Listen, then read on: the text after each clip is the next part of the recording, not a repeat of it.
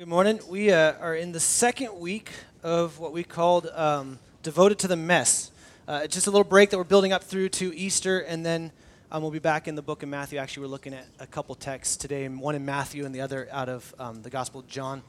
Uh, last week, I kind of talked about the reason for doing this. The reason why we are we are diving into this this this series is the fact that that if you were here and I raised your hand and I asked you to raise your hand and said, How many of you have a broken relationship in your life? Why don't do that again? Raise your hand if you have some relationship that is broken, whether it's a family member, a friend, or a, a, a used to be a friend that you're now calling an enemy, or maybe a Facebook friend that you unfriended, you know, or whatever it may have been. But, but either way, there was this, this, this idea that, that relationships are broken. And that, that we, I believe that we as the church, and this is what we kind of went through last week, is we defined what the role of the church was. And we talked about how in Ephesians 2, how, how God has called, through the peace of Jesus Christ, has called those who are far, those who have never experienced God's grace in their life, and those who are near, maybe those who are raised in the church. In their day, it was the Gentiles and the Jews. And, and we talked about how, how he brought all of those together to bring this display, this, this manifold, the varied wisdom of God on earth is that group of people together, the place where when all of those people are together, God was delighted to, to, to dwell within. And he removed the, the temple, he removed the, the, the buildings and the walls and everything else. He said, No, the church is you as an individual. And if you, as an individual of the church, and then as a small C church, kind of collectively, us together, and then a part of the big C church of, of all of those surrendered to the person and work of Jesus Christ around the world. And so, if that's the case, if there's a defining term on who we are and what our role is and what we are to be as those who have surrendered to the person and work of Jesus Christ, then there has to be lines and parameters at which the Bible leads us into how to do relationships with everything else. And so, what we talked about last week is, is if we don't understand the, the fact that, that we view relationships mainly as conditional, we will always struggle to, to live in light of the fact that we're going to have broken relationships over and over again. I pushed on you and said that, look, Facebook and, and the social media has, has distanced us one step further where, we, where, we can, where we've defined our friendships like a, a four year old would in a, in a playground. You know, I'm a friend and now we're not a friend. It's just this, it's, it's arbitrary in how it's decided. And yet we, we are, and I, I pushed and he said, one of, some of us are, we're the, we're the Fort Knox walking around with these walls built up because we've been burned by relationships. We've been burned by so many people that we have so many walls up that we won't trust you unless you can do this, this, this, this. And we have this big long line where ultimately we end up isolated. And Jesus is saying that we are, or the Apostle Paul saying that through Jesus Christ as the foundation of our faith, as the cornerstone of our faith, that when we are together, we display this wisdom of God, then there means that we have to be doing something together and we can't just be isolated. And then the, the opposite side, I said, some of you are extroverts, and I, I lump myself in this. Like, you, a lot of people like you or don't like you, or they know you, but none of them really truly know you. And you hide behind that wall. And either way, there's this, there's this middle ground where I said, all of us, at the end of this, hopefully, at the end of this culmination, we'd understand that there is a way that we as the church, we as an individual church, individual church, and collectively as a church, can interact with those in this world and with each other and, and in marriage and everything else that comes along with that. And if that's the case, then my goal, my, my prayer for you guys is that you would, you would be willing to just kind of surrender yourself to that there's this next step. There's this next step. And maybe, maybe for you, it's, man, I have been isolated from my spouse. Maybe for you, it's I've been isolated from those within the church, or maybe for you, it's I have been isolated from family members. I've, I've, been, I've been fighting, and there's this just broken and this, this harshness and this, this ugly relationship where I don't, I don't have peace when their name comes up when I think of them. And I pushed on you and said, look, we all have that. Now, I want to say this again, and I feel like a lot of you and, and a good chunk of you do this so well. You do relationships so well. As hard as this is to hear, I, exam- I, I used the example last week with the, with the fires in the Philippines where we just said, hey, on Facebook, if you can help, and you guys were able to send over $3,800 to help them. Like just pouring yourself out. And this week, if, if we are the church, meaning as an individual, I am the church and you are the church, those that have surrendered to Jesus Christ are the church, then how are we to be devoted to the world? And that's where we are today. What does it mean for you and me that are the church, you and me as individuals that have surrendered to Christ, to interact with the world? And so that's what we're going to dig in today. And then next week, we'll talk about how we interact with each other. And so this week, as, as we dive into the world, I want to just kind of disclaimer real quick. There are about five different groups in the entire Bible of what the world means. When the word the world shows up in the, in the Old and New Testament, about five different groups. and they all have different meanings, but they also all have different subgroups. So you have to be really careful when you just read the world and assume, well, that's applying to this one or this one because they can be very different in what they mean. The world that I'm going to talk about are the inhabitants, the people, the people world. It's a, it's a group, the main group and the subgroup would be the inhabitants on the physical earth itself. The ones, you know, that Jesus died for the world.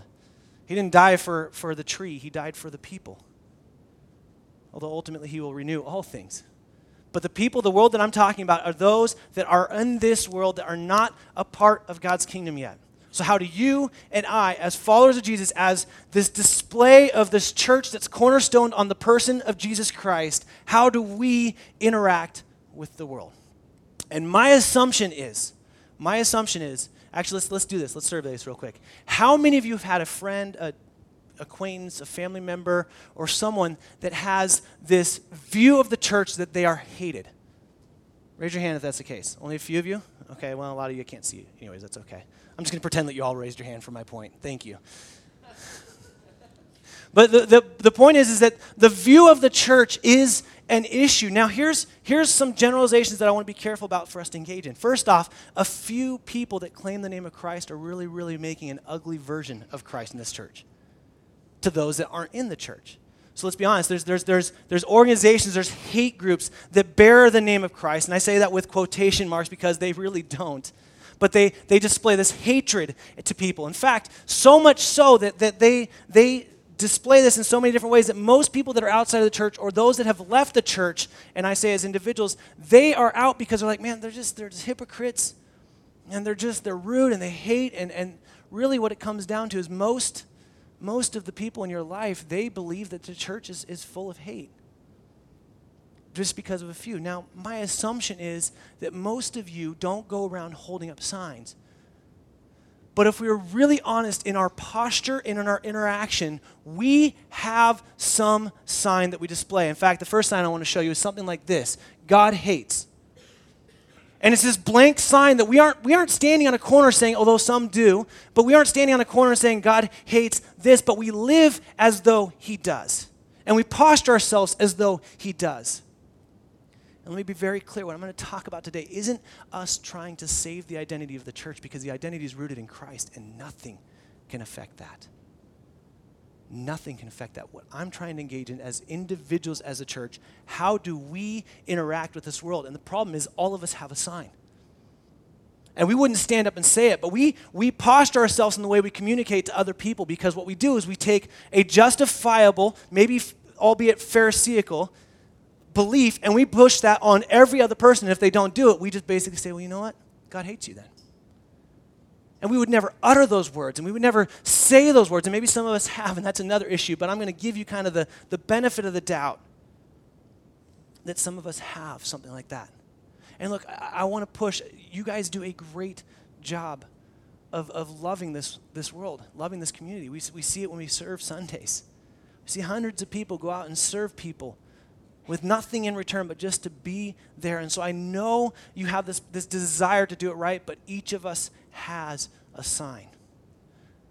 Each of us has a sign. And ultimately, what we do is when we posture ourselves, we're saying this we're saying God hates you. And the problem is, isn't that we need to change the view of the world towards the church, because let's be honest. The Apostle Paul tells us in 2 Corinthians that you're an aroma of Christ. You're either going to bring life to those who have life or death to those who have death. Like, look, the Word of God is going to divide and it's going to separate. But is there a way in which you and I as a church should be interacting with this world that doesn't display God hates you? Is there a way? There are so many unchurched or dechurched people that are afraid of the bride of Christ because they believe that. In fact, let me push on you a little bit. Some of you in here, you claim to bear Christ, but you have so much shame in you, you believe that. That God hates you. And that is not the message of Jesus Christ. That is not the point of Jesus Christ. In fact, as the church, we're to do something different than that. We're called to be different than that. We're called to be devoted to this world. But our view to the church, and I, as a pastor, I get this interaction. It's like the first thing someone asks, What do you do? And I'm like, Oh, conversation is going to change really quickly. I'm like, I'm a pastor. And then you can see it in their posture, whether they've been burned or they've, they've been hurt, they have the hatred, their, their posture changes with me. And I, like it'd be really easy for me to just, you know, kind of hold back in a hole and lie about what I do or, or be, be worried that, that I'm going to somehow mess up Jesus' name. But I think the difference is I think we're called to be devoted to this mess.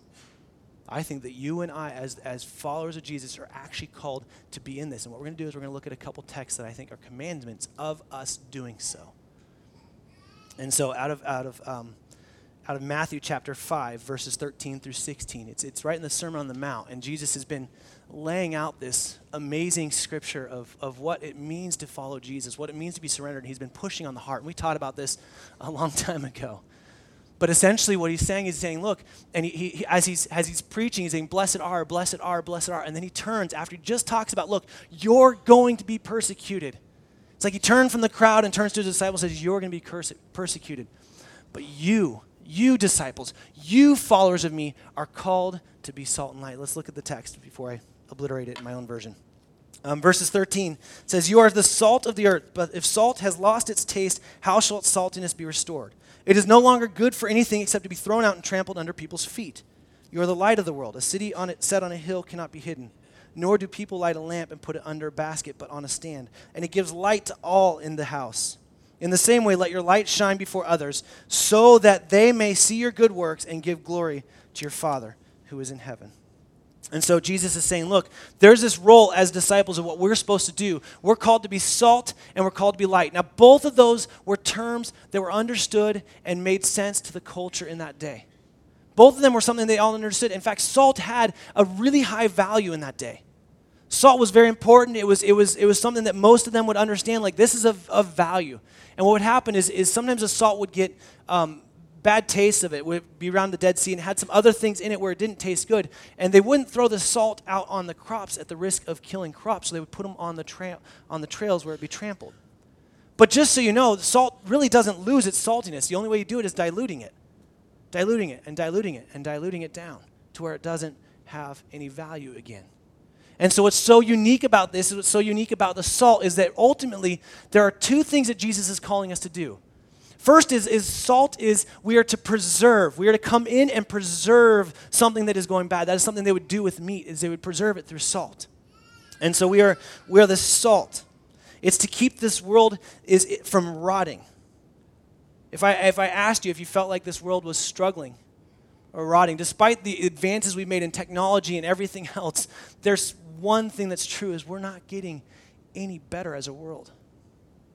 In fact, we're getting further and further away from God. The world is rotting, and we are to be the salt that keeps the world from rotting. We are to be the salt to do this. Now, salt is something that is somewhat hidden. You don't see it once it's in the food, but it changes the food.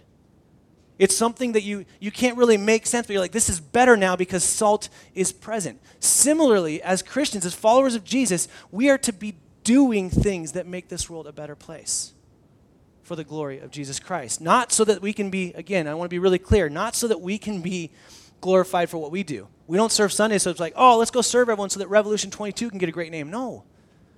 He says, do it so that when people see what you're doing, they can give glory to God in heaven. And so, salt is what we do. Salt is how you and I interact. It's when we're out serving others. It's, it's us being present in life. It's not actually this overt thing. But then just in case you're wondering, you're like, oh, you know, yeah, that's right. Preach Christ always, just use words when necessary. Although that quote is totally misquoting someone and it's totally not really justifiable. That's not what Jesus is saying here.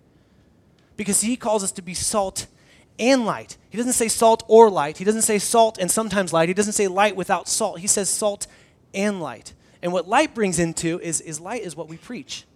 It's what we say. See, light exposes darkness. So we can, we, can show Christ, we can show Christ by what we do through the salt, and we can bring in Christ by what we say when we preach God's word as a light.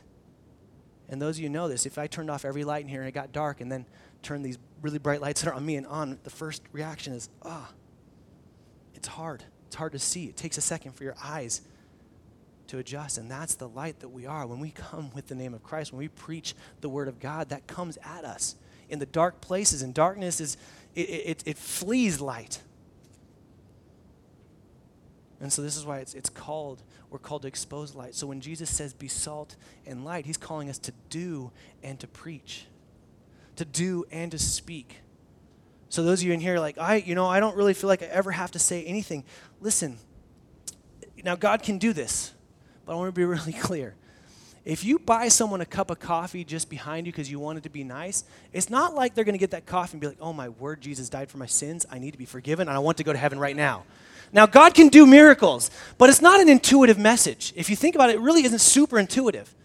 The, the, the Bible teaches that if we don't say it, the rocks are going to cry out, right? So it's going to come either way. But it's not intuitive. Someone just getting something nice, like we, you can name one good thing, good movie where they're always like, oh, we want to see someone do something good, and that's great. But if it doesn't bear the name of Christ, we talked about this last week, if the foundation isn't Christ, it will crumble and fall.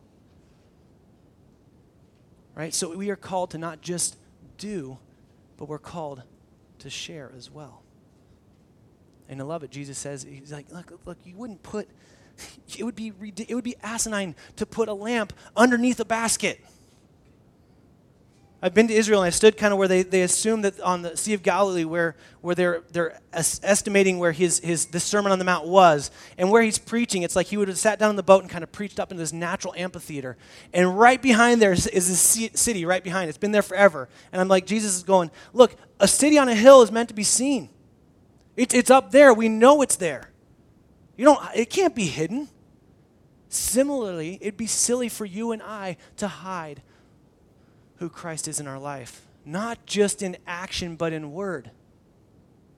Look, I'll tell you, I have this very real battle in my life when I meet someone new and we're having a conversation, and it always comes to, so what do you do? And I've thought of all the creative ways. Okay, so let's see here. Um, I work at this place, you know, down like, and I feel like I have to hide what I do because I'm afraid that, that in some way that's going to ruin the witness of God. Jesus is saying, no, be light. Why hide it? I'll be like, I'm a pastor, yo, deal with it. I don't do that, just so you know. That's not what I do. But the, but the, the, the point is this, is that it's like, look, I, I should take joy and, and, and, and I should be able to boast in the Spirit of God in me for the opportunity and the, and the, the, the ability to be a pastor for His kingdom here on earth. Like, that's a beautiful thing. And so not only do I then say it, but I can show it too. And we get so messed up. Now, this is the thing. We are some of us are really good at being light.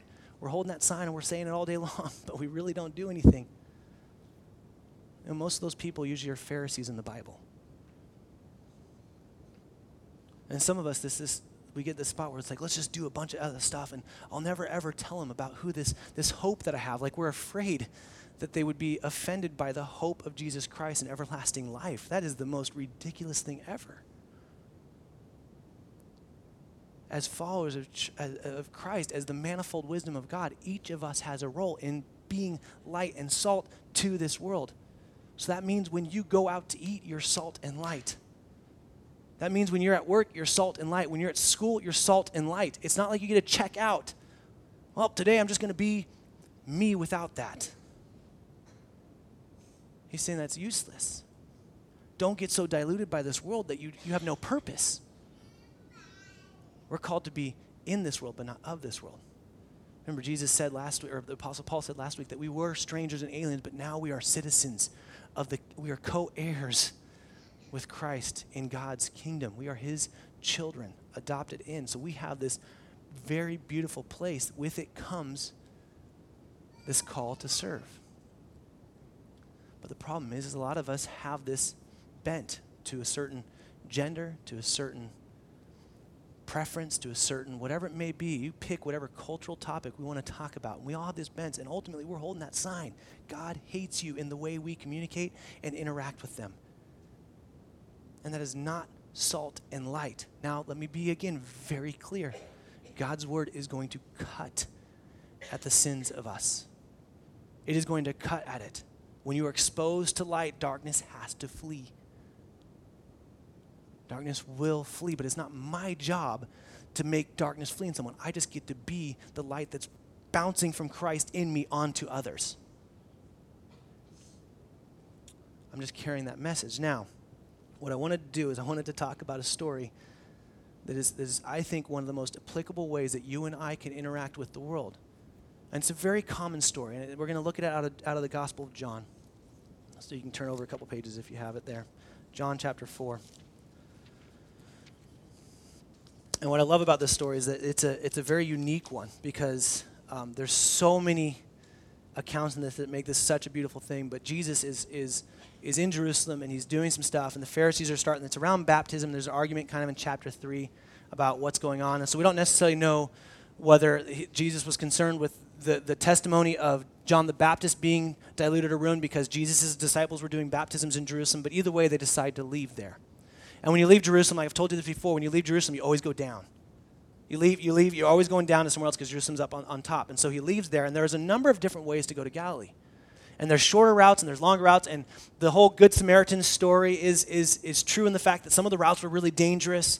But what was present in, in Jesus' day and age was this, this adversity, this ugliness of Jews versus Samaritans or Jews and Gentiles. And there was this, they did not want to mix there was an equal hatred. See, Samaritans were, were these northern region Israel Jews that the Assyrians came in and kind of destroyed around 700 BC, and they, they, they took captive and they, they sent them out into Assyria, and then they brought others into Jerusalem. And what ended up happening is they had these half breed Jewish people that were, that were mixed in with not Jewish people, and so they became disdained or hated by the Jews. And vice versa, the Jews did a really good job of. Um, kind of squashing and, and fighting with the Samaritans. And so there was a hatred, a mutual hatred there. So much so that both of them kind of would, would come around Jacob. And at Jacob, they kind of went one way. And the issue was is the temple meant to be on Mount Moriah in Jerusalem, or is it meant to be on Mount Gerizim, where they are in Samaria? And so it was this battle of whether or not who was right and which, which one was right. And they were kind of existing in the same area, and there was this battle and this fight and this ugliness, and they both had kind of different views, but there was the, the Samaritans only had about five or so of the Old Testament books that they would use, and then the Jews had the other 39 or so that they would use. And so there was this, this kind of Jewish bent out of the Samaritans, but it was this half breed, kind of messed up ethnic difference. They were very, very different in the look. They were darker skinned, so it's easy to see them.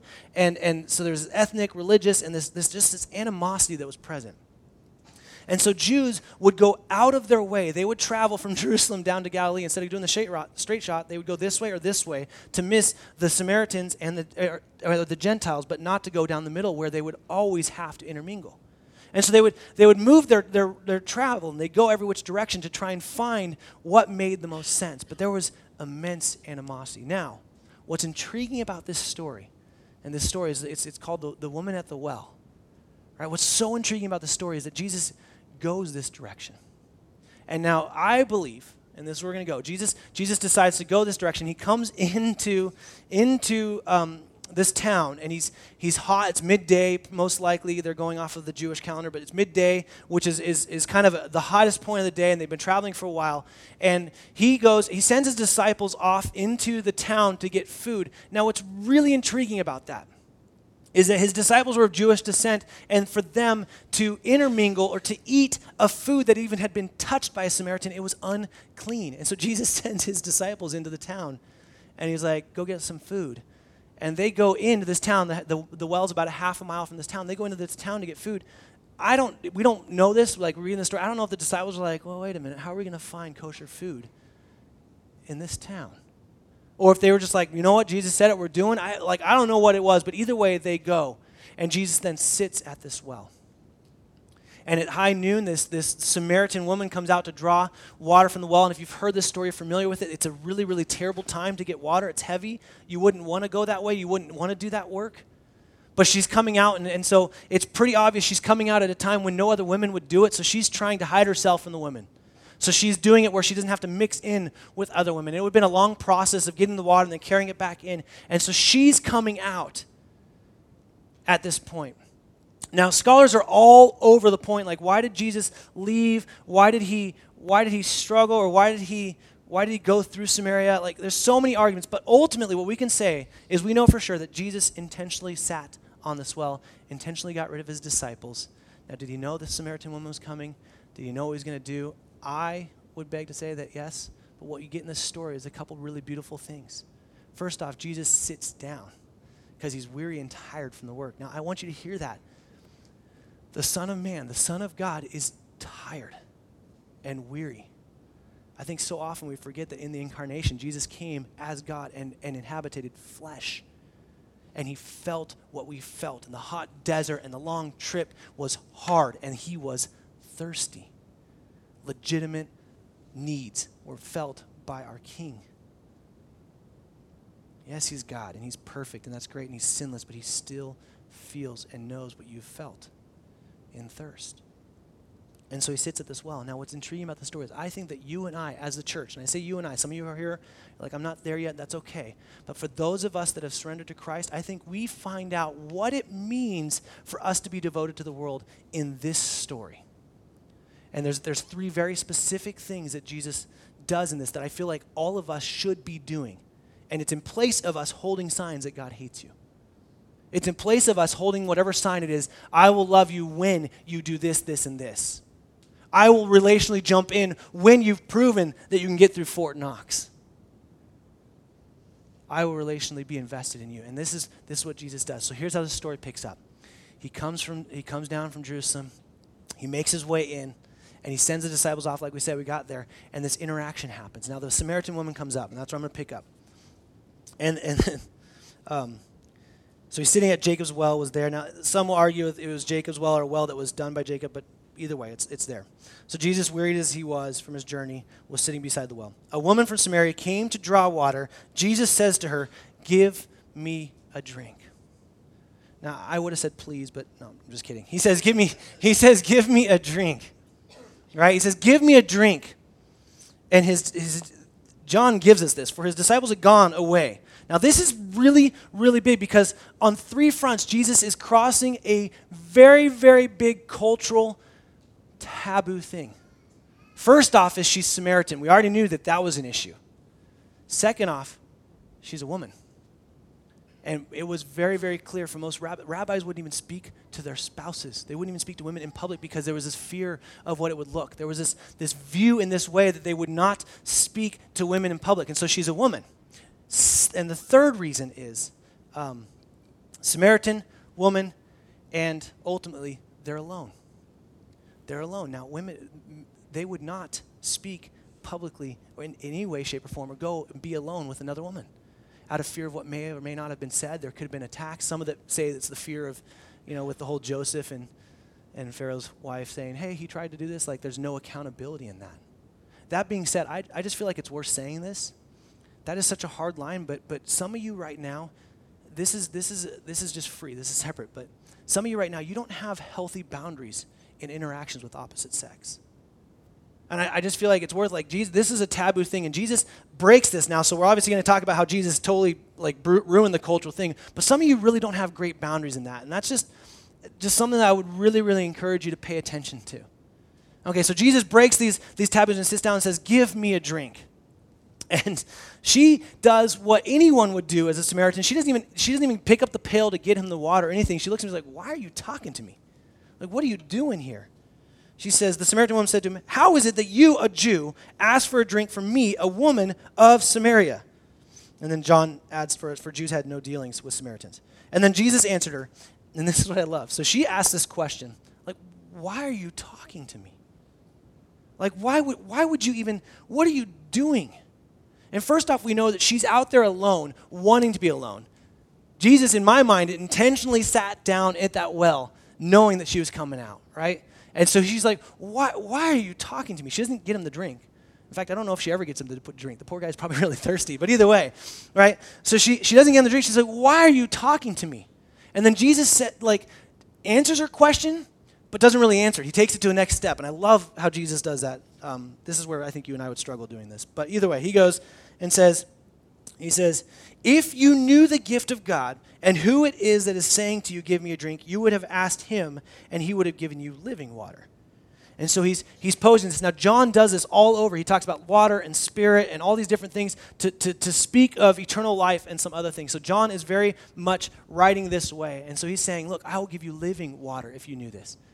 So she's like, Why are you talking to me? And he's like, Look, look, if you knew, if you knew who you were talking to, you wouldn't be concerned with that. You'd be asking me for some water.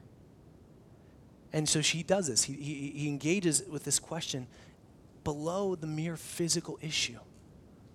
He's already shown that he's stepped past the physical boundaries of Samaritan woman and alone, right? He's already pushed through those.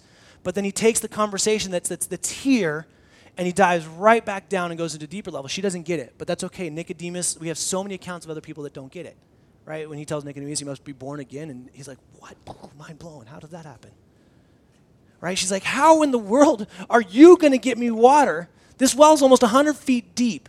Like, how are you going to get me water? So she's, she, she answers on the physical. Woman says, Sir, you have nothing to draw water with. I almost feel like she's like, Hey, buddy, I don't, I don't know if you know this, but there's nothing to draw water with here. Like, you, it's deep. Like, almost like she feels sorry for the guy, right? She's like, Hey, okay, I appreciate you talking to me, but you're kind of a little crazy here. Anyway, so she's like, You have nothing. The well is, you, the well is deep. Where, where, where, where do you get that living water? And then she asks this question, which I think is one of those questions that all of us ask when we're exposed to light.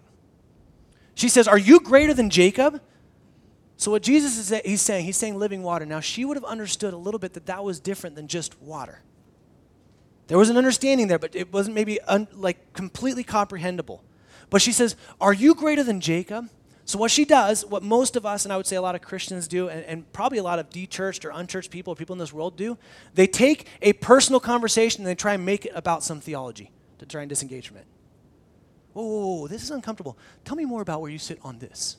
And they kind of come into some theology level because I'm, I'm more comfortable arguing up here at this grand thing than actually being personal and seeing and experiencing stuff that's going to affect my life personally. And so she says, Are you greater than Jacob?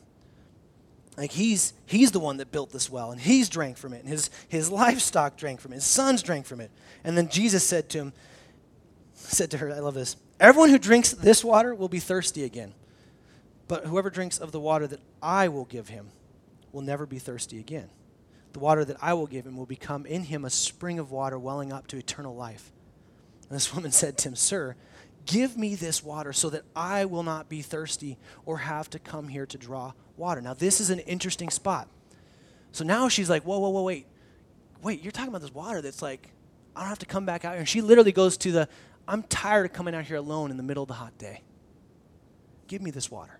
So it's like she almost, she's like, okay, well, he's got something to offer now. And what it's going to do is it's going to change my physical well being right now. And she's still engaging on this, this, this top level. And so Jesus does what I think now, I want to be really clear on this. Jesus does what none of us are capable of doing which is he knows exactly where her heart is. He knows exactly what her life is. He knows exactly who she is. And so he takes the level from here to here and just drops it right down in the core of her heart and says, Okay, you want this living water? It's great. He says, Jesus said to her, Go, call your husband and come here. And the woman answered him, I have no husband. And then Jesus says to her, You are right in saying, I have no husband, for you have had five husbands, and the one you now have is not your husband. What you have said is true. And so it's like the woman, she, she answers him like, I have no husband. So she's being honest, but she's actually, in this point, being with a guy right now and in relations with a guy that would make him, that's meant to be done in marriage and would make him a husband. She's saying, You have five husbands. Now, Jews believe like three, you're done. So she's obviously way, way past that. And he says, Look, you, are right. You're, you're telling me the truth. Good job. I'm proud of you. You told me the truth. But bring your husband. So then she goes, Then she does, which I think, again, this is one of those things that all of us do, right? Wow, that like hurts. Like if someone said something to you that was like, oh, you know all my dark stuff. And let's be honest, she knew this about her. It's the reason why she's out at the well at noon alone. Because she's already been ostracized by what she's done. She's already been, she's already been dejected by her people. She's been pulled out away from them. She's already understands that. So then Jesus, this man she's never met, says, here, let me tell you about you. So then what she does is that's, that's where it's painful. The Fort Knox people, this is where you start retreating. oh, run away. And so she says, Sir, which is, uh, Lord is the word, but it's, it's a respect thing. I perceive that you are a prophet. So she tries to take it right from back here and come right back up to theology again. Wow, you just told me everything about. I perceive you're a prophet. And she kind of she kind of pushes against it a little bit. Now, it also is worth saying that the, that the Samaritans and the Jews both alike believed that the Messiah was coming. They believed that a Messiah was coming and that it would happen. So they both held this belief. The, the, the Samaritans held it through Moses, where he said, Someone greater than me will come. In Deuteronomy, we see that. Like he had, he had prophesied it. So that's where they went. Obviously, the Jews had a lot more books where they talked about it. But she believed that that was coming. So she said, I perceive that you are a prophet. And then she goes on, like, okay, something's different about you. But before I really open up to you, before I really, really open up to you, I'm going to push on this one more time. She goes in this whole worship thing.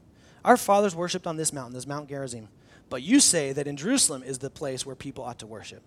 And then Jesus says to her, Woman, believe me, the hour is coming when neither on this mountain nor in Jerusalem will you worship the Father. You worship what you do not know. This is, this is they saying, this is a, not a, meant to be offensive, but essentially, like the Samaritans worship because they don't understand what they're worshiping is what he's saying. So he's like, You worship what you do not know. We worship what we do know. We worship what we know. For salvation is from the Jews. But the hour is coming and is now here when the true worshipers will worship the Father in spirit and truth. For the Father is seeking such people to worship him. God is spirit, and those who worship him must worship in spirit and truth. The woman said to him, I know that Messiah is coming, he who is called Christ when he comes, he will tell us all things. So it's almost like she's like, I know he's coming and he'll explain this. Because what you're saying right now doesn't make a lot of sense. And then Jesus just comes out and says, I'm him. I'm that guy. Like you're waiting for him. I'm sitting right in front of you. And we don't get this like tear felt like moment where she drops down. She's like, oh, I believe Jesus right? We actually get something kind of different. She leaves the, we, which I love that we get this in the, in the Gospel John. Like this account makes this, to me, seem more real. She just, at that moment, leaves and the bucket of water is there. It's almost like, Jesus, get your own water. I got to go tell some people about this. And she runs back to Samaria, Samaria. And why she's having this conversation with him, or, or to the town, why she's having this conversation with him, the disciples come up. And we see that they come up and they're like, this, this whole story, and you have to read it later. I'm going to kind of just do it half justice. But they're like, whoa, he's talking to a woman. What's going on here? And like they're even confused. Like, why, why is he doing this? And then he's like, they're like, here, Jesus, eat. And Jesus then comes back and says, Look, I'm not hungry. I'm here to do the will of the Father. Like, my food is for him. And he's pushing against the physical and saying, Look, I'm doing so much more than the water you drink and the food you eat. I'm about bringing a harvest of my kingdom here on earth as it is in heaven. Like, do you realize what's happening right now? And then he goes in this beautiful parable. He's like, Well, sowers and reap, and there's time. Well, let me tell you right now, you get a reap when you didn't sow just be ready. And then we hear in this, this text a bunch of Samaritans come out from the city. So I don't know how the, the, the, the story goes for the woman that walks into the town, but you got to remember this is a woman that was not looked on well. And, and, and we also know that, like, in, in, in this culture, the, the, the, the, testimony of a woman wouldn't have been held with high regard. And so he's, he, he goes in, she goes in there, she's like, Look, look, this guy out there told me everything that I had done. And I kind of feel like if I was one of the people in town, it's like, well, everyone knows that, lady. I mean, let's, let's be honest. You know, you got five husbands. This isn't a big town. Pretty easy. Right? But I don't know what she said, but whatever she displayed, it was enough for many Samaritans to come running to Christ. And I feel like she almost said something look, look, this guy told me everything that I'd done, and he offered me everlasting life. Like this guy knows who I am, and instead of cutting me off like the rest of you have, so that I have to walk my, my hind out to the water in the middle of the day to get water because I'm afraid of being around you people, he invited me in to this relationship of everlasting life. And I, like, he knew what I'd done. He knew who I was, and he still offered it to me. Now, Jesus had every right to get out there and hold up a sign when he walked up to her and she walked up, and he could have the sign Samaritan woman alone Look, you're not welcome here. Read the sign. You're wrong. He had every right to do that. Like he was, he was every right. He's like, your belief's wrong. No, wait, let's just add adulteral. Let's add a few other things in this list of what you're doing here. You've been married way too many times. You're, you're, being, you're being ridiculous with a dude that you're not even married to right now. Like, let's just add it all right here. And he could have held that sign up, and he would have been right. God hates you. That's what that sign says. Jesus did instead was three very key aspects I want to focus in on out of this test. First one is he was super intentional. Super intentional. He says it even in the end. He's like, I didn't come to eat your food, I came to do the will of the Father. So, you know what he did? He left Jerusalem with a mission of I'm going to go and show the hope to the Samaritans who to this day, this is that far and near that we all got to take advantage of last week. To this day, they were never, ever going to have a chance when it came to Jewish Messiah.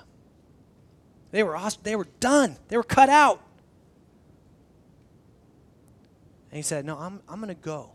And I think, like this is me reading, I think Jesus was so intentional. He was so in tune with the Father. We know that he was always praying. Like he was, he was dedicated to God's will. And so he gets in the town. He's like, hey, you disciples, go get some food. Have fun finding something that's kosher. Good luck.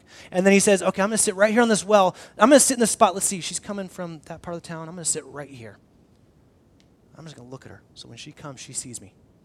So she has an opportunity to experience me face to face.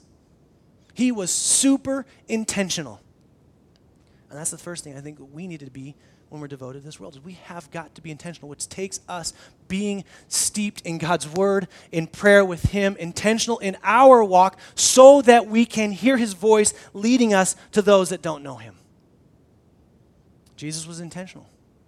The second thing Jesus did in this is there were justifiable cultural reasons not to do it, but, but He chose to be relational.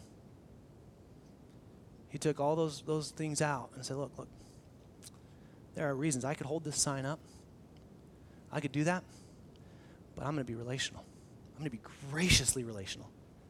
He kept taking her theological questions and bringing them back down to personal. And not in some offensive way, although, I mean, let's, let's be honest. If you sat in front of Jesus and Jesus started laying out all the things that you were doing that were sin, it would be a little awkward. I'm not going to lie. Oh, that hurts. Oh, that hurts.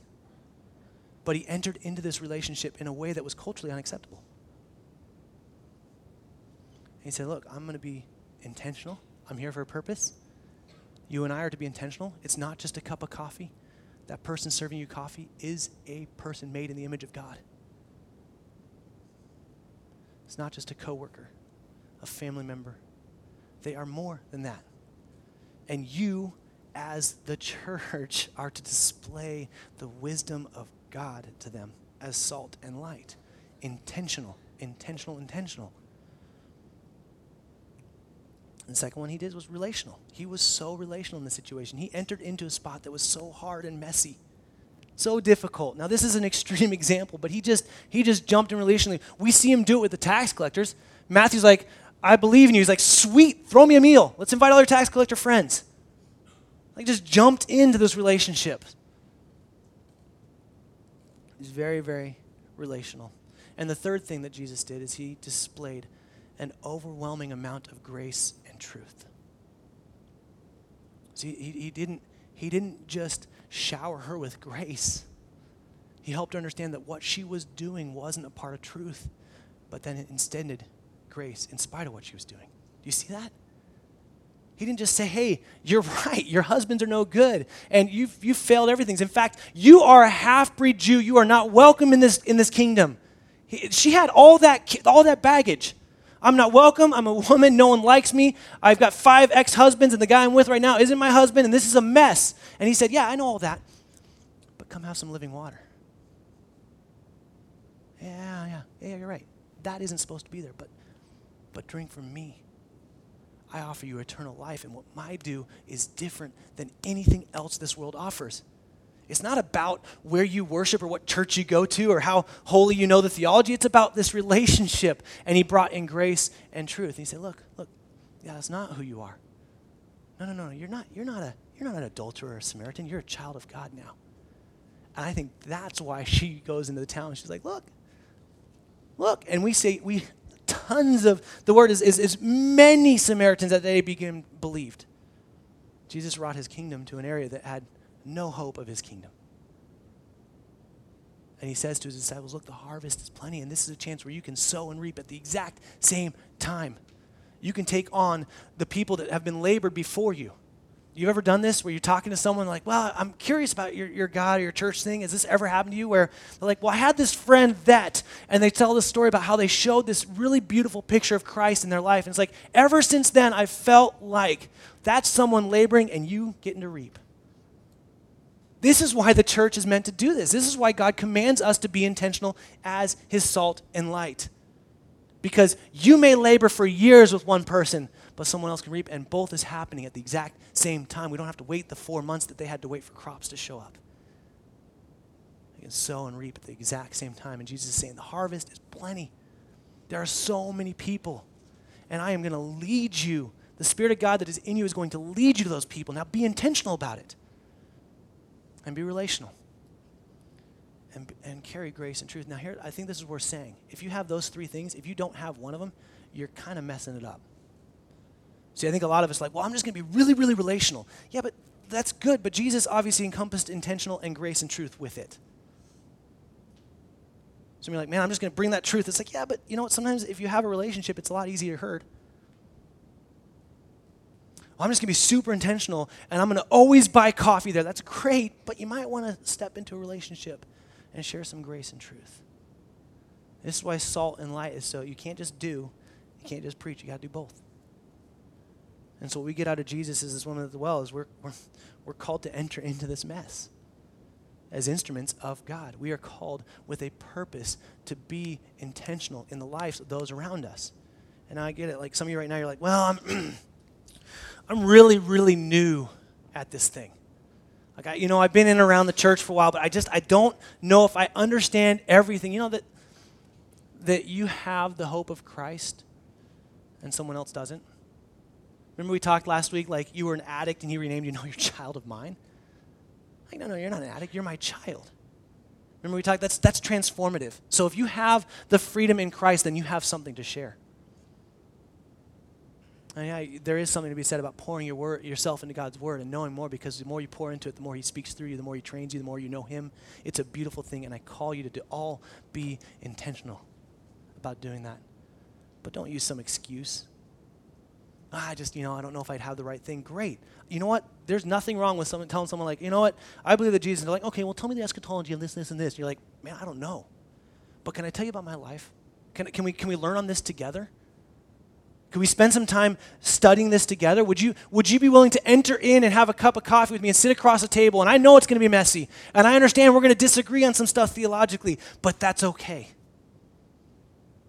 Because God has called me to be salt and light. Jordan's going to come up, the band's going to come up, we're going to worship some more. I would just push on you guys as much as possible is that all of us have a sign. If we're, if we're not careful, we all have that sign we're holding. And like I said, we're not, we're not overtly doing it. We're not out in the, in the public holding up the sign saying God hates you. But we have this posture when it comes to a class of person, a specific person, a gender, a, a, a preferential thing that they have in their life. We hold this sign up. And look, like I said, you may be right, like Jesus could have been. He could have held that sign up all day long for that Samaritan woman. And he would have been right, wouldn't have been sinful. But Jesus says, you know what? My kingdom's about doing something a little bit differently. I'm going to I'm going to enter into this mess. And he has called you and I, his disciples, those that have surrendered to his work, to be those people, to be intentional, to be relational, and to carry and communicate grace and truth, to be both salt, what we do, and light, what we preach. He's called us to be this. This isn't, you aren't free from this. I ran out of time, but I had a whole bunch of other scriptures that could have told us about how you come you have to do this. Like God has called you to do this. And here's the best part. And remember, this goes back to why we are the church, the cornerstone. We are founded on Jesus Christ alone.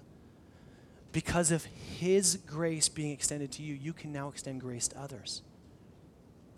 Because He first loved you, you can now love. Right? It's Him doing it in you and He's given you all that you need. And here's the thing He's given us those as this small c church, as a part of this large c church. He's given us all, if we'd work together, this amazing thing where we will display God's kingdom in a way that this world has never seen. We've got to be willing to be devoted to it and enter into this mess.